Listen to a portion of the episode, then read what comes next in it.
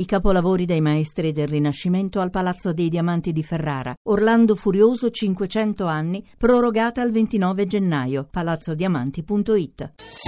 Voci del mattino.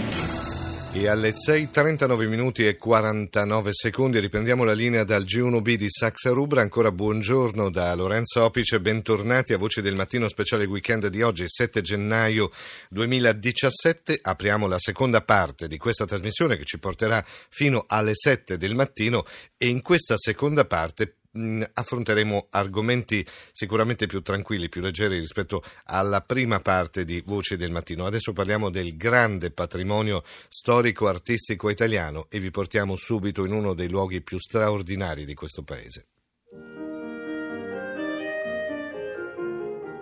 La Reggia di Caserta è tra le residenze reali più grandi al mondo. Voluta dal re di Napoli Carlo di Borbone, la Reggia doveva reggere il confronto con quella di Versailles. Si diede inizialmente per scontato che sarebbe stata costruita a Napoli, ma Carlo di Borbone, cosciente della considerevole vulnerabilità della capitale a eventuali attacchi, soprattutto dal mare, pensò di costruirla verso l'entroterra, nell'area casertana, un luogo più sicuro e tuttavia non troppo distante da Napoli. Per la sua realizzazione il sovrano si rivolse all'architetto Luigi Vanvitelli, che per realizzare l'opera faraonica si circondò di collaboratori quali Marcello Frontonna, che lo affiancò nei lavori del palazzo, e Francesco Collecini in quelli del parco e dell'acquedotto, mentre Martin Biancoeur di Parigi venne nominato capogiardiniere. Definita l'ultima grande realizzazione del barocco italiano, fu terminata nel 1845, sebbene fosse già abitata nel 1780, risultando un grandioso complesso di 1200 stanze e 1742 finestre.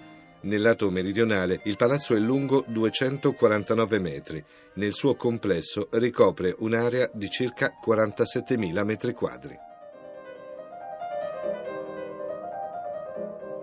E a questo punto ho il piacere di salutare e di accogliere in trasmissione il direttore della Reggia di Caserta, il dottor Mauro Felicori. Buongiorno, benvenuto direttore. Buongiorno, buongiorno a tutti.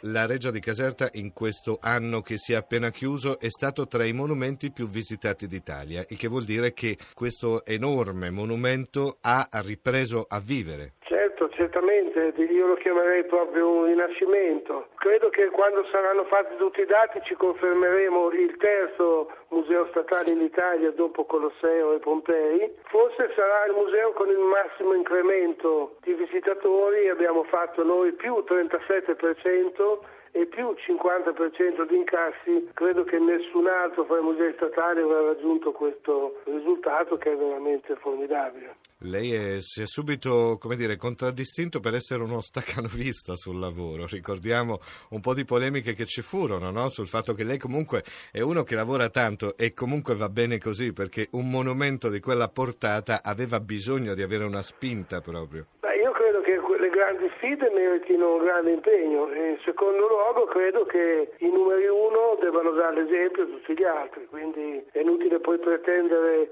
da ogni lavoratore il massimo impegno se tu che, che sei il primo non, non fai lo stesso. Ecco. Quindi penso che l'esempio sia sempre un, un, una buona cosa. Ci sembra intanto un bel messaggio che parte a inizio d'anno questo, un po' per tutti noi, insomma, in generale.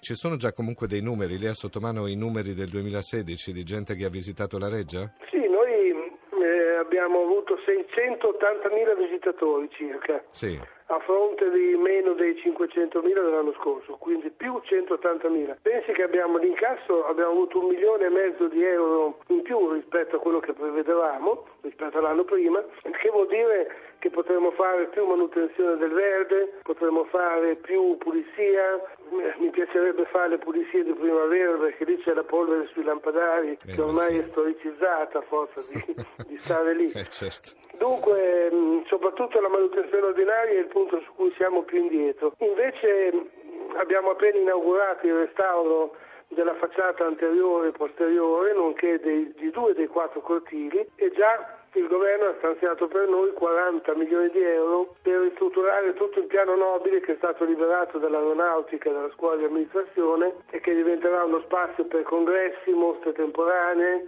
nonché per la collocazione definitiva di Terremotus, che è la grande collezione che Amelio ci ha donato, dove abbiamo tutti i più grandi artisti della fine del secolo scorso, da Kiefer a Richter, da Pistoletto a Paladino, da Warhol a Boris. A proposito di mostre temporanee e di musei, c'è una proposta che lei ha fatto, un quadro molto noto che è l'Assunta. Il professor Sgarbi ha certificato che è del Guercino, mentre prima era stato attribuito a un altro eh, pittore.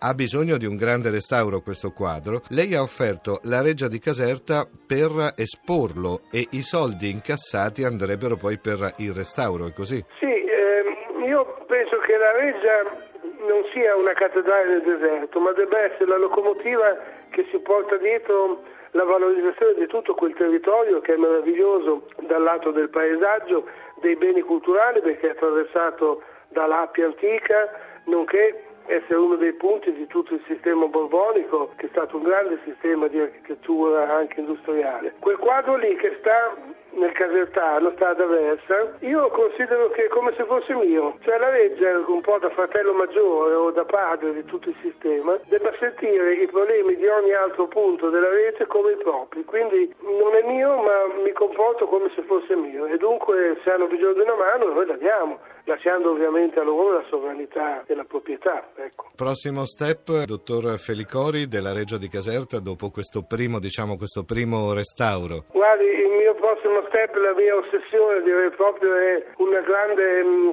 momento di, di, grandi pulizie, di grande sistemazione del, della vita quotidiana. Quel, quel, luogo lì è da 15 anni che non ha una manutenzione adeguata e quindi si sono accumulati tutti i problemi. Qualcuno ogni tanto mi chiede quale sarà il grande evento prossimo della Reggia io scherzando dico un concerto per tagliaerbe e aspirapolvere. Questo è un po' certo. il bagno di umiltà che dobbiamo fare, non escludendo i grandi eventi, ma direi che dobbiamo ricominciare a cadere lo straccio per terra più spesso. Ecco. Poi lo dicono in molti, no? La Reggia di Caserta non ha nulla a che invidiare a Versailles, ad esempio.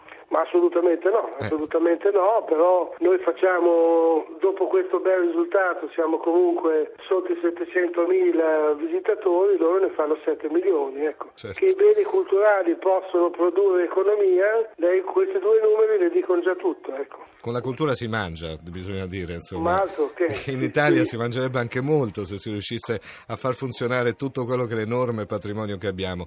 E allora io la ringrazio molto, dottor Mauro Felicori, ricordiamo di direttore della Reggia di Caserta, per essere stato con noi questa mattina, ma soprattutto per questo entusiasmo che arriva anche attraverso un telefono, anche attraverso la radio. Grazie ancora, buona giornata. Grazie a lei, grazie a tutti, arrivederci.